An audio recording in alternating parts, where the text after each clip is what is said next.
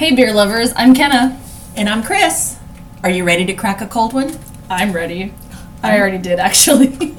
I'm ready too.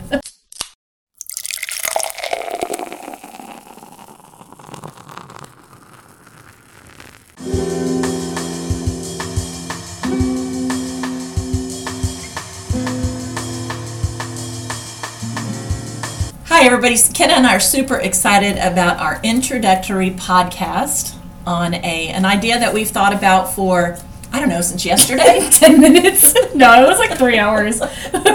we ate food for three hours and talked about it, so now it's happening. Yeah, so pretty much today, uh, what you're going to hear is a little bit of beer background. Um, if you already know a little bit about beer, that's great. If you know nothing about beer, that's even better. But I want to make sure that everybody has an open mind coming in because I learned a lot of stuff to even today just researching. And I've been bartending for seven years. I thought I knew everything about beer. It turns out I was wrong. So, we're going to tackle just a couple of uh, interesting facts today, intro to beer, and then a little bit about what we're going to do as far as the rest of the podcast. But we wanted to make sure that you guys got to know us a little bit and just kind of learned a little bit about beer before we started going into the different kinds that we're going to talk about. Yeah, and, and exactly what Kenna said. We're no experts, we're learning too. Uh, we know a little bit about beer. We certainly like drinking beer. Uh, we love visiting small businesses and supporting that small business. But we are here to learn, and then what we learn, we want to pass on to you. A little bit about my background. I have a business background, but I did a short stint as a chef and really enjoyed that. Um, I've always been a foodie my whole life, and that really cemented the whole um, the, the, food, the wine, the beer, and the pairings that go in between that. So basically, uh, other than my short little stint as a as a retail chef, I have just fallen in love with it, and it's been kind of just a passion of mine. Absolutely, and I have um, in my 23, wow, 25 years of There life. How old am I? Where am I? um, I have bartended for about seven years, like I said. Um, I have worked from anywhere from dive bars to fine dining, so I think that I know, I'd like to think that I know a little bit about alcohol in general. Um, I did take a few beer classes that were required at my first job, uh, which was very informational, but beer is such a widespread thing. It's just there's infinite facts about it, infinite details about the process, let alone uh, the history of it, and just you know everything in between. So we thought that we'd take this time to kind of go through that with you guys, and then we're gonna dive into microbreweries after Yeah. this. We're gonna visit. A lot of the microbreweries, I think we have almost 300, in San Antonio alone In the area, yeah. and yeah. or yeah, San Antonio and surrounding areas. And um, side note, we're from San Antonio, South Texas, and uh, we're gonna try to visit those, get to know not only about the beer that they sell, but the business owners themselves, the managers, the employees, what their passions are, and a little bit of their background as well. So we're not only focusing on beer, we're definitely wanting to focus on local businesses and keeping it uh, small. We definitely want to be able to give back to those people that pursued their passions and made a name for themselves. Yeah, and we've all learned this year that small businesses really need our support.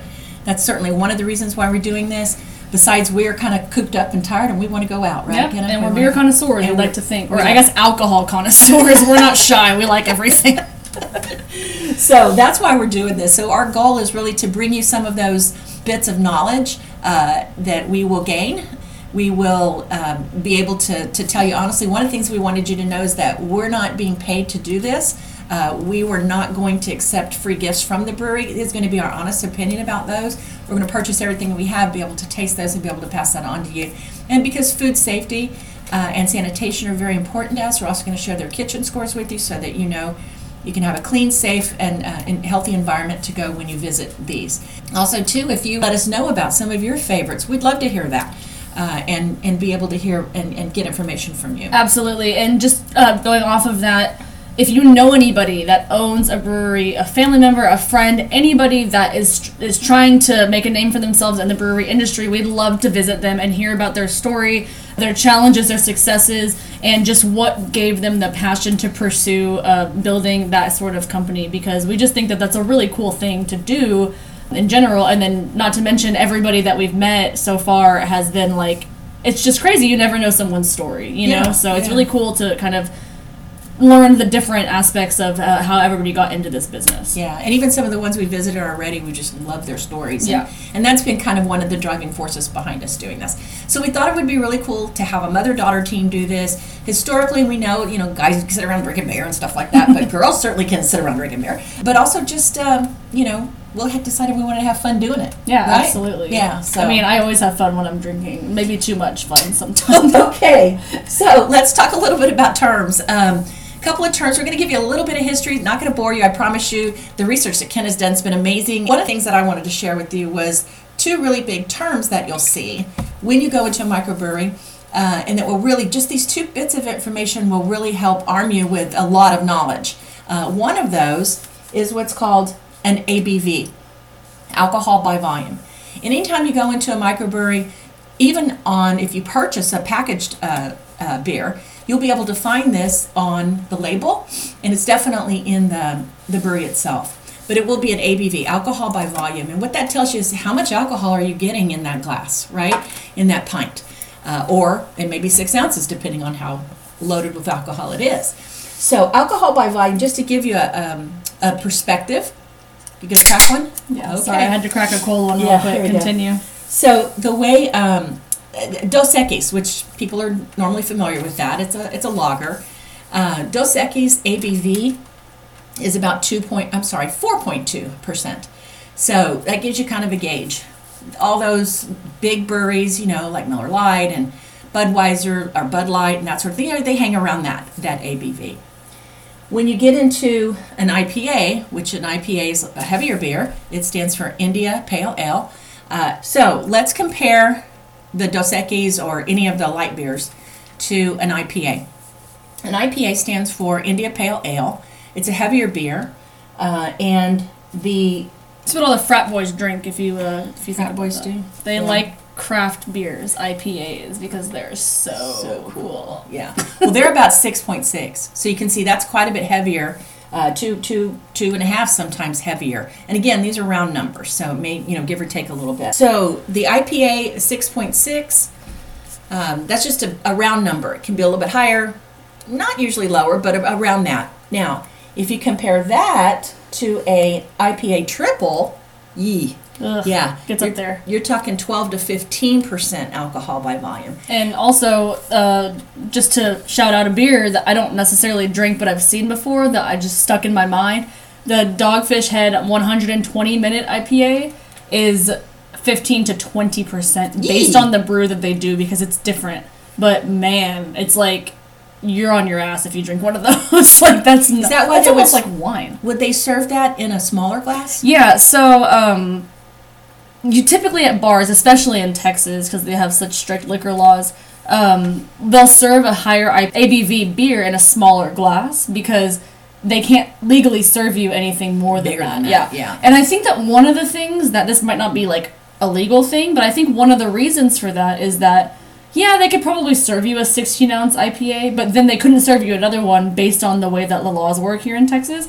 So they serve you a 10 ounce one so that you can get another one, you know? or- Sure. and some And places will, cold. exactly. Yeah. And some places will limit you to like maybe three 10 ounce ones or, you know, two or whatever it is. And you can have other beer or whatever after that. You just can't have that same one Sure. because it's so high in alcohol so and they in definitely don't want you to act like a jackass or get too drunk, you know? Yeah. Like, especially without food.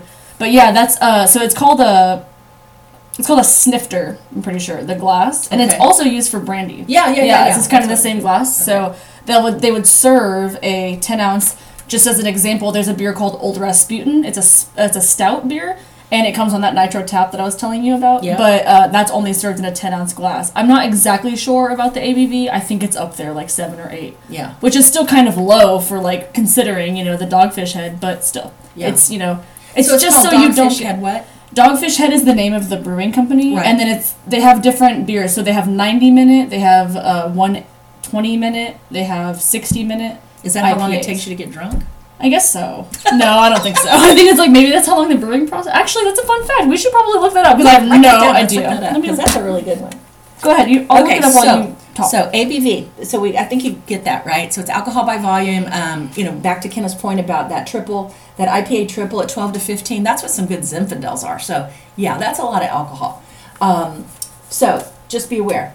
So then, the another another um, kind of code that you need to know is IBU, which is International Bittering Unit. And what that means is, is usually the higher the number, the more imparted bitter it might have in it. Now, I don't want you to mean bitter like lemony bitter or sour, you know, that kind of thing. But you're going to have a lot more flavor work in the higher the um, the IBU. Yeah, and also just a side note, the higher the IBU doesn't necessarily mean that you're gonna have a bitter beer like she just said, but like for example, uh, an imperial stout could have a very high IBU, but it doesn't taste bitter, like Right. Guinness or you know, left hand milk or whatever it is. It doesn't necessarily taste bitter, even though the IBU is up there. Up there. Also, I looked it up and it does say that the vibrations cause the pellets to vibrate down the game and drop into the beer a few at a time over the course of the 90 minute boil. So I guess the minutes on the beer for the dogfish head beers is how long it boils, boils. and it continuously hops the beer. Excuse me. Uh, so the That longer makes it sense. boils, the more it hops the beer, which is obviously the reason for the increase in the ABV. Very good. That's really good. Interesting. information. Thank you. We So- learned something today with We you learned. guys. Yeah, we learned. We learned. Okay, I'll learn you. so, uh, give you some um, the yardstick there on the IBU.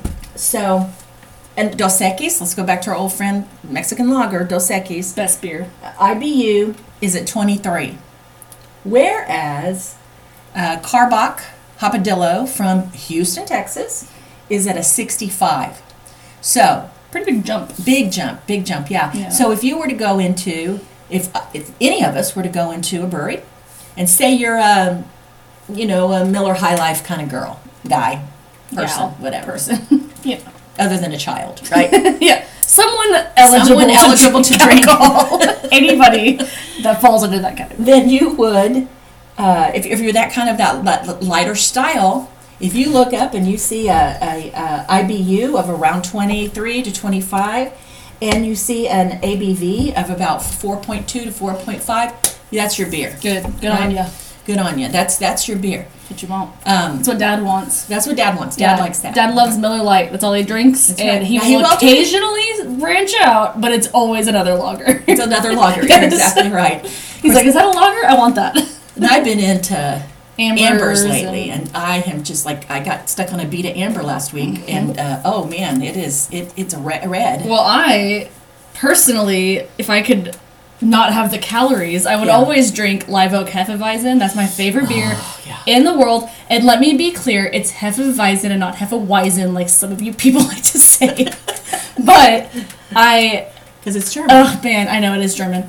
But I've been drinking, you know, the White Claws and the Trulies lately because I'm Yeah. trying to lose weight. But still, I love me some Hefeweizen or any wheat beer in Hefeweizen, yeah. general. I like unfiltered love wheat beers. I Mm, and that like sounds them. so gross, unfiltered, but like, But they're so good. yes, fuck me up.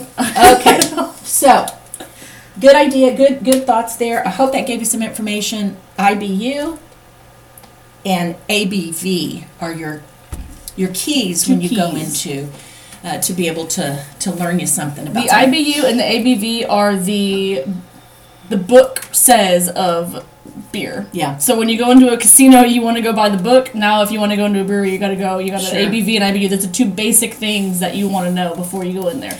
Also, so you don't look like you don't know what you're talking Right. about. But here's also what's really important to know. Don't be afraid to ask for a taste. oh no, Don't be afraid. not. If you go, oh, that, you know, Ken and Chrissy said that that was like, you know, I should stick to a 23 or a 25. And then you look and it's a 28 and you go, oh, try it. Try it. Y- They're going to give you like a half of an ounce. Nine point five out of ten times, the bartender is like, "Oh yeah, like let me give you like a taste of that." And they'll give you a tiny taste, I do and it if all you the time. hate it, tell them you hate it. Don't No. drink a beer if you don't like it. I Like go, that's no. not. Don't order the whole beer and Yeah. then say you don't like it. And also, this is going into that HEB thing that we were talking about. If you are familiar with HEB, which I'm sure most of you are from South Texas, but for some reason, if someone's listening and they don't have HEB around them or they don't know, uh, HEB does offer an open box policy. I think that's what it's called. Uh, where if something happens to one of the cans or bottles in a case, they take out the rest of those beers and they put them on a separate shelf For single sales, For yeah. single sales, so you can go in and you can get one IPA and you can buy that by itself. It's like a dollar to depending on the beer. It's like a dollar or two, maybe three. $1.50, yeah. And then you can just try that one. So if you're afraid to buy the six pack like or the twelve pack, like you don't want to commit, you can definitely go in there and just try one. And then also, if you get six different ones, you can build your own six pack if you want to try maybe one of each, and you get ten percent off. Yeah. So And it's a great gift, good- too, Yeah, it's a great gift and it's a great deal. So It's a great gift. Yeah, I definitely recommend that if you're maybe thinking about trying a new IPA or a new whatever stout, anything like that, lager or a new amber, whatever you're not comfortable with. If you want to try something like that, I definitely recommend going to mm-hmm. HEB mm-hmm. and doing that. And I'm unfamiliar with other supermarkets or grocery stores in different parts of the you know country or whatever, but I'm sure that they have something similar to that in other parts of the country. Well, So- there's nobody like HEB. so well, absolutely yeah, not. yeah, Yeah, So we're- but still, HEB you know, law. just in case. You get it. You get the idea. So, I know Kenna did a lot of research on some history of beer, and I promise you it's not boring. It's very, very interesting. I was like, had my jaw hanging open, going, "What? That was really cool." So, Kenna, Yeah, I for it. actually learned a lot too. Um, like I said, I've been bartending for seven years, and I mean, I just Googled history of beer. Anybody can do it, but I know that you'd rather listen to me tell you than just read it off the of course. Um, so, before I begin all this info, I just want to let you know where it came from. Um, it's called heartlandbrewery.com, and it was so informational. I mean, like, I was taking notes and I almost wrote down verbatim what it said because every sentence had something that was worth mentioning. Um, so I'll try to, you know, go through this and as quickly as possible. I know this isn't a history podcast or a, you know, school podcast, but it's going to be fun, I promise. So, beer is actually the oldest recorded recipe in the world out of anything. Um, so, the ancient Egyptians actually first documented the brewing process on papyrus scrolls in 5000 BC. What? That is, I think, a long time ago. It sounds like it's really long ago. I'm just kidding.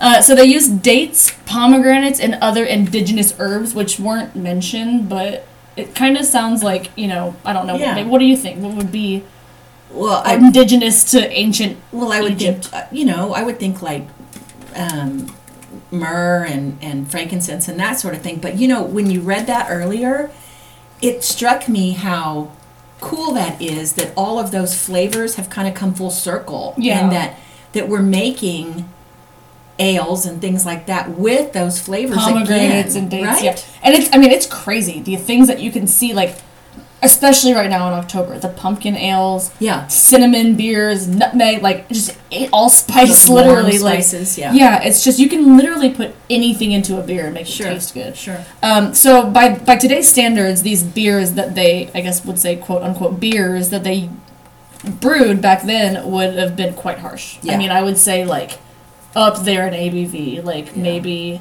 not even necessarily ABV, just like maybe IBU. Like the bitterness was just outrageous, Sure. and it was hard to drink. It wasn't quality. exactly, but people were like, "Fuck it," you know, I'm gonna drink it. drink it anyway. So, uh, so this was mostly used for religious ceremonies uh, hosted by the Egyptians. They would host the religious ceremonies, and the pharaohs actually were the ones that directed the brewing and the distribution of the beer, and then they, they would like either barter it or sell it to the Egyptian people for use in their ceremonies. Okay. Um, so this is actually a fun fact. Uh, it says that the primitive cultures of Mesopotamia were actually believed to be the first brewers, but they forgot to write down the recipe. Did they drink too much and they done. I guess so.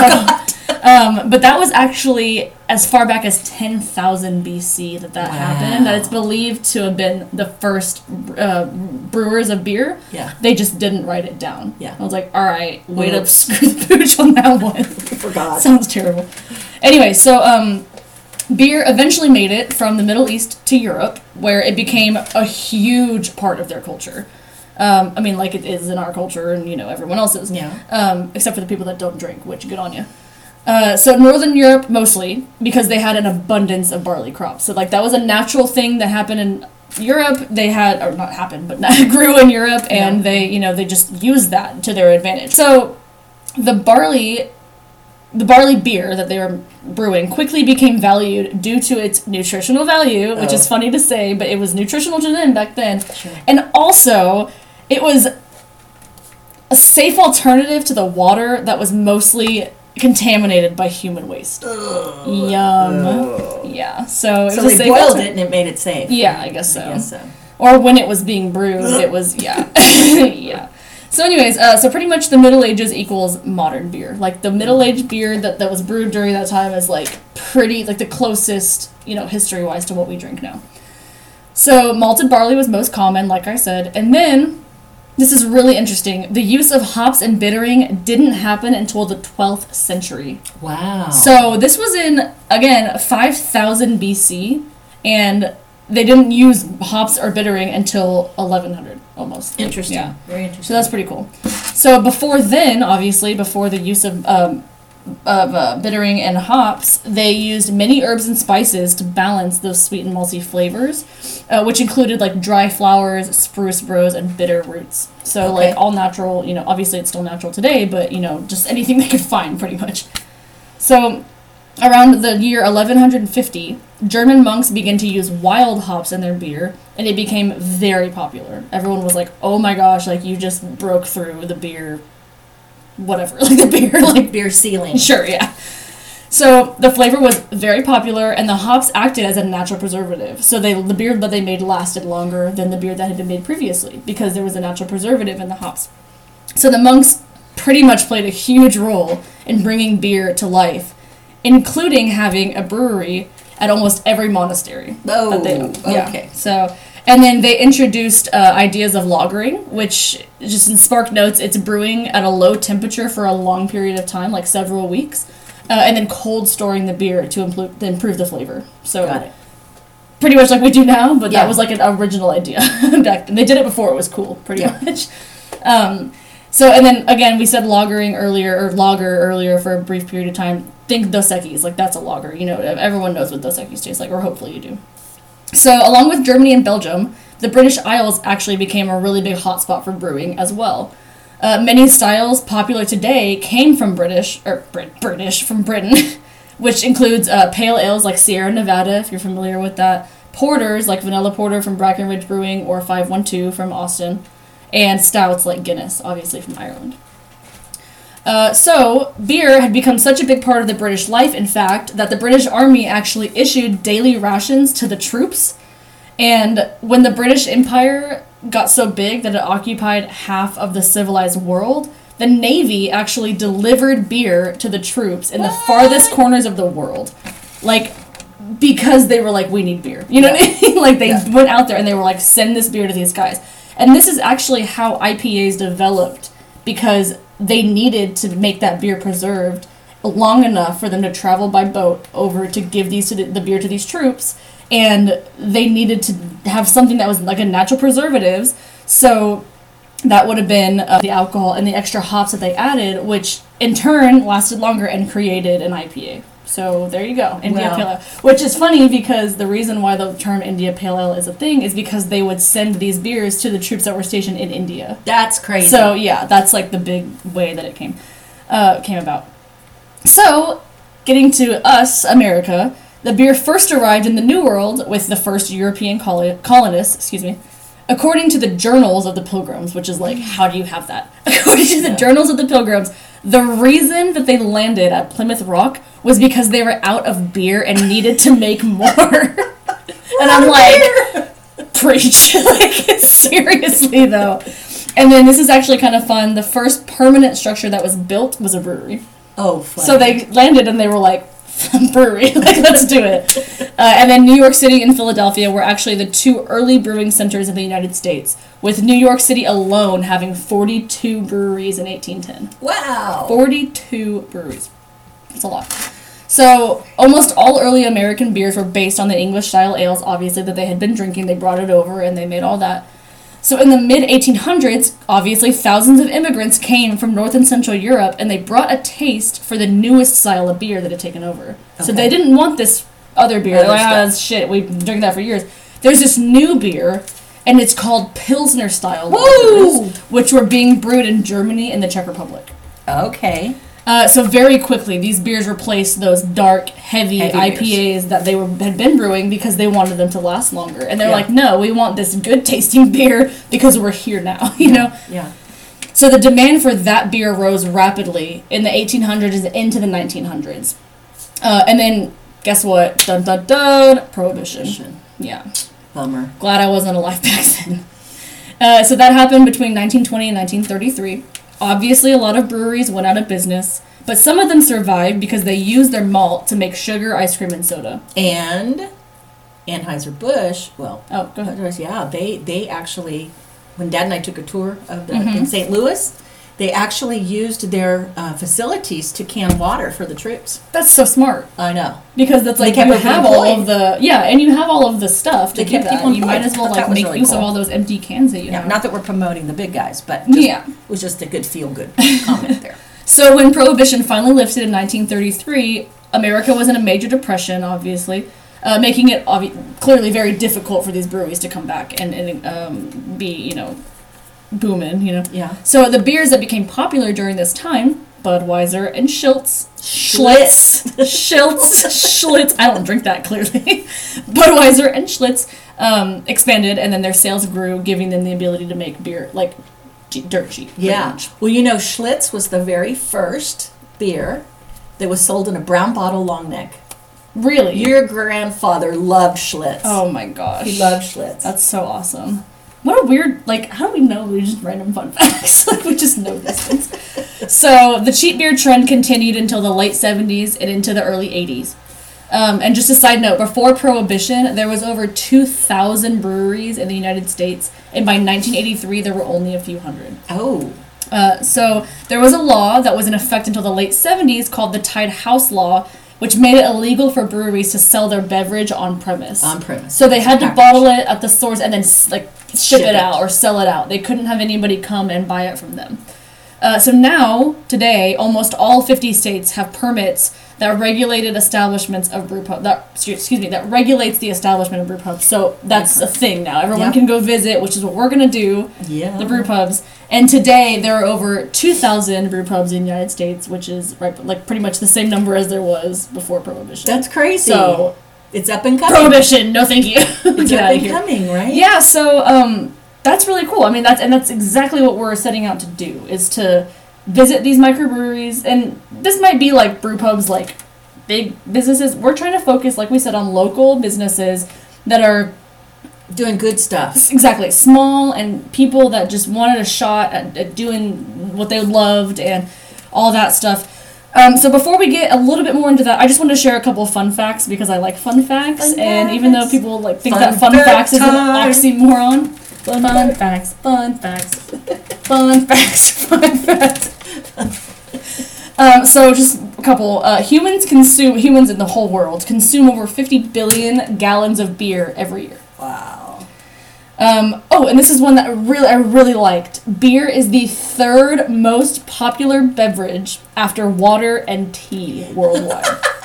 and I love me some water and tea, but guess what? I love me some beer as well. That's fun. Um, the, uh, and then for all of you beer lovers out there, which obviously I think that you like beer is why you're or which is why you're listening or you just like us and thank you for listening even though you don't drink. But there is actually a national beer holiday. It's called National Beer Day and it's on April 7th. I didn't know So that. we will be celebrating that with you guys next year whenever we have our podcast. So we'll be cracking open a new one. yeah, cracking a cold one. But thank you guys so much for coming to listen. Um, we love the support that we've already got. I mean, even since we put up our groups on Facebook and Instagram, we've had almost 100 people follow us and like our page and stuff like that. And uh, it's just been a blessing so far, and I just can't imagine how big it hopefully will get, and we will have new content for you guys. I think once every two weeks for the first couple months, and then after that, depending on the demand, we probably will start doing it once a week.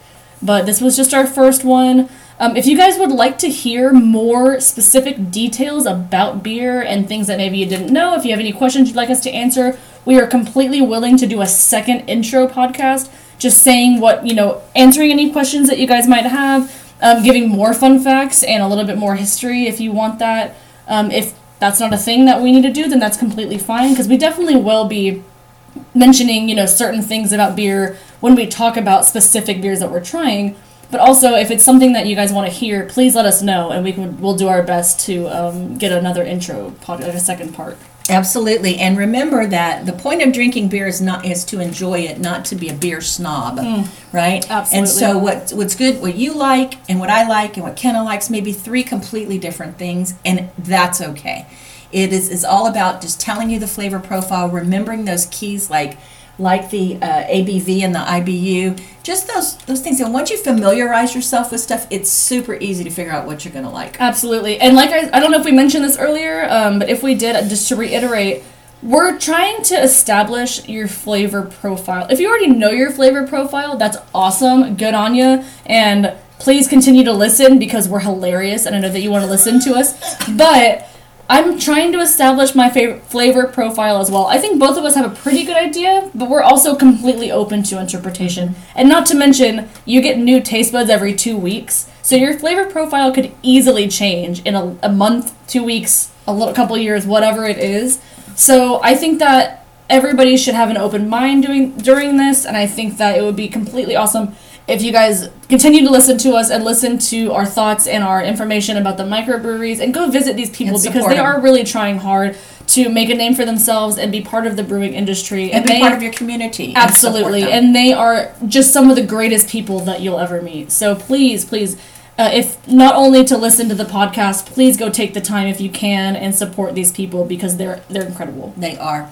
Like us on all forms of social media Instagram, uh, crack a cold one 2020 Facebook, crack a cold one colon a south texas podcast and subscribe to our podcast and share it with your friends. thank you guys so much for listening are you ready for another round Crack a cold one. join us next time